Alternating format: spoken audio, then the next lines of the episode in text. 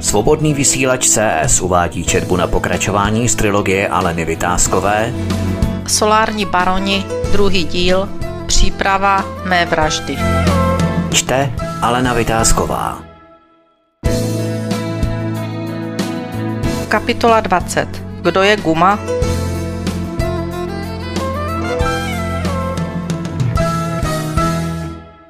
Nora se v práci celkem vyžívala.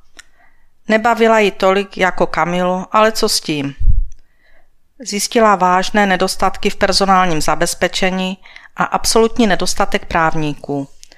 Za pomoci Elis začala lovit mezi odborníky, ale bezúspěšně. Získat erudované právníky, kteří jsou schopni zvládat celý proces správního řízení i trestního, nebylo jednoduché. Jak brzy zjistila, bylo to nemožné. Více než 30 chybějících právníků způsobovalo vážný problém. To, že by si přivedla pár kamarádů z domova, nepřicházelo v úvahu. Nakonec se rozhodla pro přijetí bývalé vysoce postavené osoby v justiční oblasti. Když svůj nápad probírala s Elis, nasmáli se tolik, že i komedie s Louis Define byla proti tomu tragédie.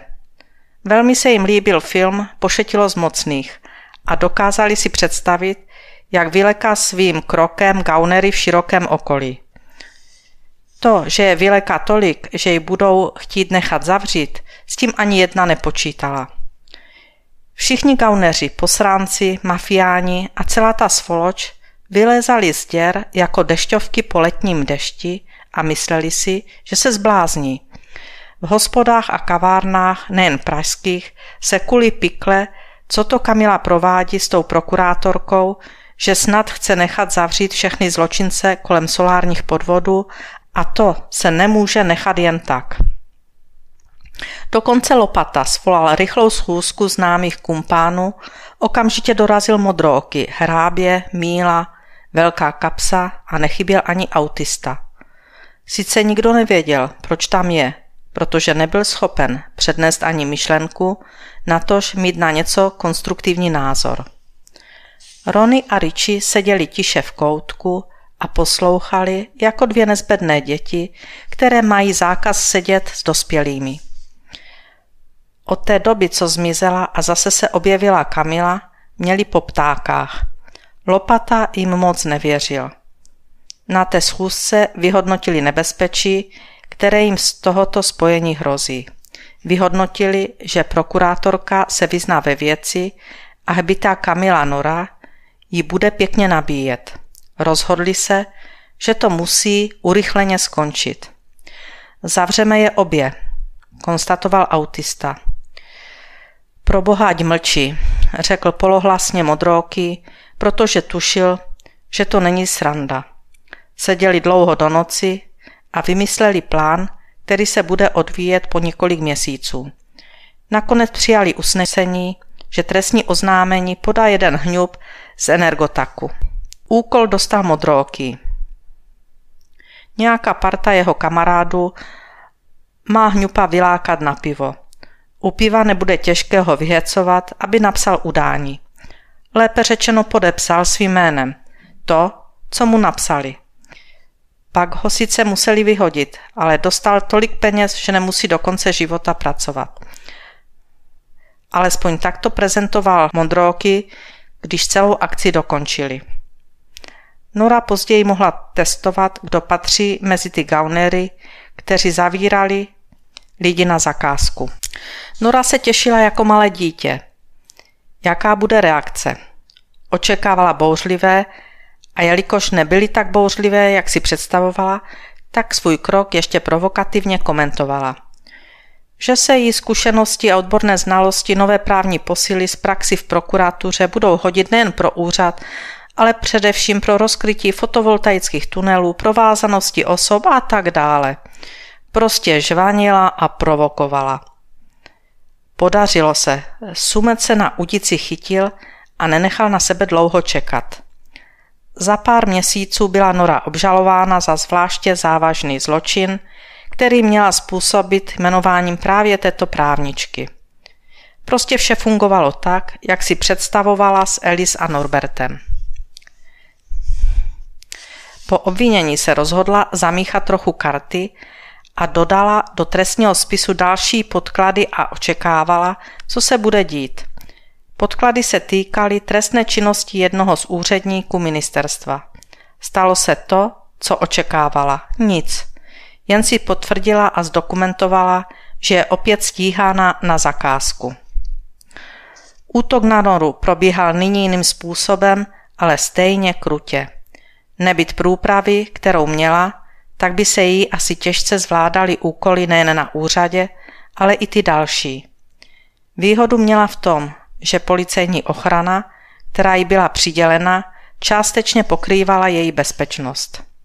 Nástrahy na noru byly kladeny úplně stejně zevnitř jako zvenčí. Nelze opomenout zprávu, kterou obdržela od osoby, jež pracovala v centru energetické firmy. Když ji neznámý muž oslovil a zprostředkovaně žádal o schůzku, nechala si vše prověřit a pak se na schůzku vydala.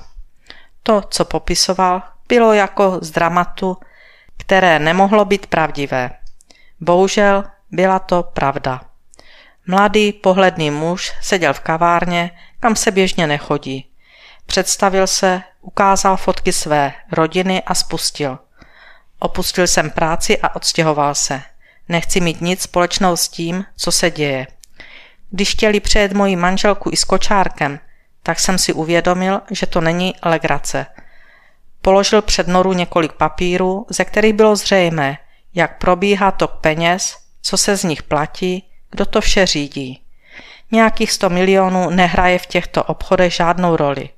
A Nora Kamila vadí v systému. Nebyl jediný důvod, proč by mu Nora neměla věřit. Navíc část věcí, které ji sděloval, skutečně znala a měla potvrzených.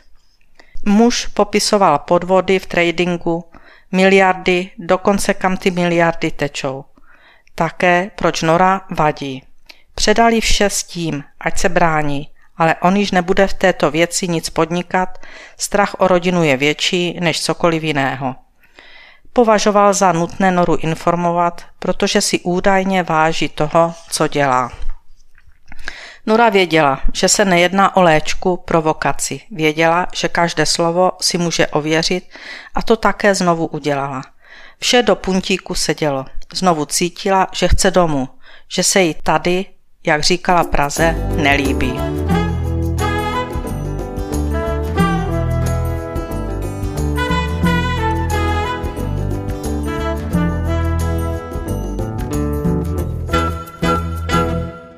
Nastaly zlaté časy. Posránci, gauneři povýšili a znovu se ujali vlády nad vším, jak si sami několikrát denně zdůrazňovali. Jen ta Nora, ta jim stále vadila. Nepravomocný rozsudek ji nikterak nezlomil.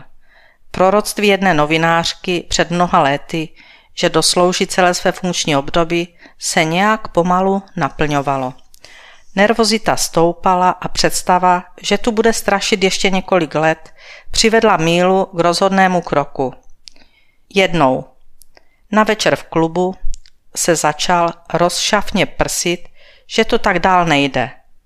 A co chceš dělat? Je horší než teflon. Nic s ní nehne. A ještě se chválí, co dobrého pro národ udělala.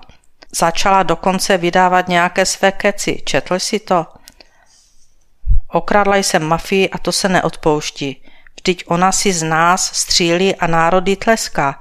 Rozhořčoval se velká kapsa, který již byl zase na výsluní a jeho trapas v parku byl vzhledem k jeho postavení dávno zapomenut. Připojil se k Vído a jen lenivě přitakal.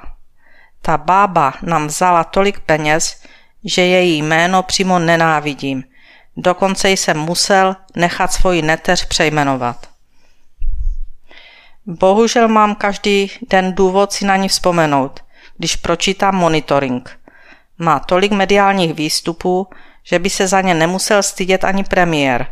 Doplnil Bruno, protože věděl, že touto poznámkou všechny rozčílí.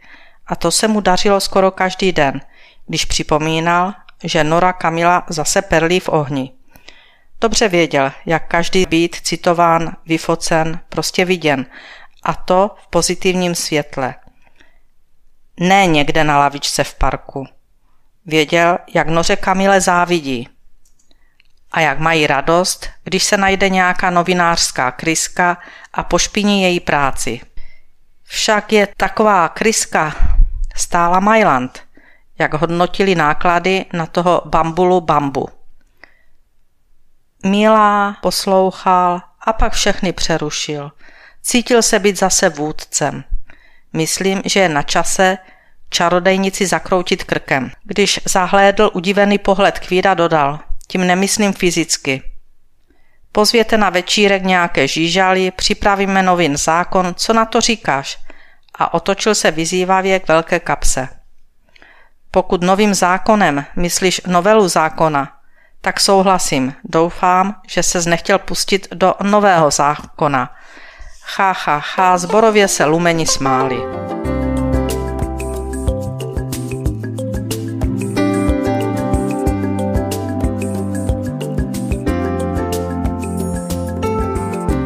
Parta začala připravovat novelu zákona, která měla zbavit Noru Kamilu jejího vedení úřadu. Vše se připravovalo pečlivě s jediným cílem – zkrátit její funkční období alespoň o pár let. Vzhledem k zášti a intelektuálním schopnostem přípravného týmu byl zpracován paskvil, který Nora blesku rychle napadla. Nejen ona sama, ale i část zákonodárné moci a odborné veřejnosti s návrhem zákona nesouhlasila. Rozmázla vše tak dehonestujícím způsobem, že napětí mezi ní a politiky vzrostlo na neúnosnou míru. Marně ji přesvědčovali, že by měla funkci předat někomu a sama nějak nedefinovaně úřad řídit, lépe řečeno neřídit a zmizet. Jedno kam, ale prostě nebýt. Takové přesvědčování někým, kdo byl partičkou vyslán jako spolehlivý, aby Kamile Noře vše nějak přátelsky vysvětlil, končilo fiaskem. Nora Kamila ho zesměšnila, urazila, mnohdy použila i vulgarizmy, pak se s úsměvem přátelsky rozloučila a než se její oběť zpamatovala, vše vyžvanila novinářům, vydala tiskovou zprávu či napsala otevřený dopis, který vyvěsila na svůj web. Dobrovolníků, kteří byli ochotní na jednání s Norou Kamilou jít, ubývalo takovým tempem, že se začalo vybírat i z řad těch ostatních. Situace byla o to složitější, že dramaticky chyběly osoby, které by svým intelektem mohly setkání s ní zvládnout. Taková její oběť pak na ní v klubu sršela síru a dobré jméno nenašla. Někteří se dokonce přiznali, že ji chtěli dát pohubě. Jiní, když na ně přicházela řada, odmítli na setkání s ní jít, že se jí bojí, někteří fingovali nějaký zdravotní problém a nechali se hospitalizovat. Jedno z mnoha doporučení, jak by měla z úřadu odejít, se odehrávalo několik let před řádným koncem jejího funkčního období. Nora Kamila si s patřičnou náležitostí takováto jednání užívala. Její notes, ve kterém schraňovala všechna jména zlořádu, se pomalu naplňoval a vynechaná místa v abecedním pořádníku rychle doplňovala. Toho osudného dne, kdy mohla doplnit další jméno do své abecední mozaiky, čekala ve známé kavárně v centru Prahy a obdivovala nádherný styl Art Deco. Oblíbila si toto místo nejen pro polohu, styl, ale především pro výborné jídlo, které se tu podává za přijatelné ceny. Věhlasnost majitele lákala nejen místní, ale i turisty, znalé, dobré kuchyně. Čekala na velkou kapsu a těšila se, co se nového dozví. Sama byla přesvědčena, že to nic nového nebude. Byla přesvědčena, že to bude upocené, ušmudlané a ubohé sdělování, jak by měla nejlépe a nejrychleji úřad opustit, jinak ji snad zavřou na doživotí. Seděla, popíjela vynikající kávu, které mohla stejně jako její sestra vypít hektolitry a pohledem leklé ryby pozorovala svoji oběť na protější straně stolu. Příhodnější by asi bylo pronikavým pohledem nájemného vraha, o kterém se ví, že si svoji oběť prohlíží, jako by ho nezajímala, ale stejně ji nakonec zabije. Tvářila se, že poslouchá doporučení, jak by měla slušně řečeno, vypadnout, že to má do konce roku. V duchu si říkala, jo jo, blbečku, tak to slyším již několik let. Nicméně upřeným zrakem sledovala dál svůj protějšek. Ten pohled by se mohl přirovnat k chladu oka žraloka, kterému je jasné, že jeho oběť mu již nemůže vyklouznout. A jak to již bývá obvyklé, oběť si málo kdy uvědomí, že se nezvratně blíží její poslední okamžik. Oběť žraloka málo kdy vidí pod hladinu a vesele si kope nožičkama, cachtá ručičkama, vesele si řádí, než najednou objeví, že již nemá čím čachtat. Žralok dlouze krouží a užívá si moci, kterou nad tímto narušitelem svého teritoria má. V tratolišti krve a zmaru končí život oběti. Se žralokem si může hrát jen pitomec.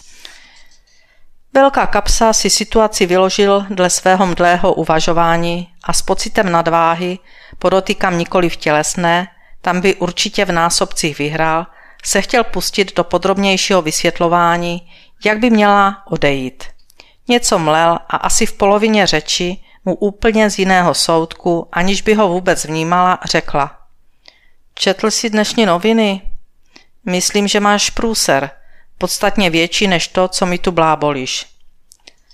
A neslušně se opřela o stůl tak, že na něm z části svého těla téměř ležela, aby podpořila tajemnost podané informace. Protěšek se začal sápat po mobilu a zjišťovat, co vlastně dnes v médiích vyšlo.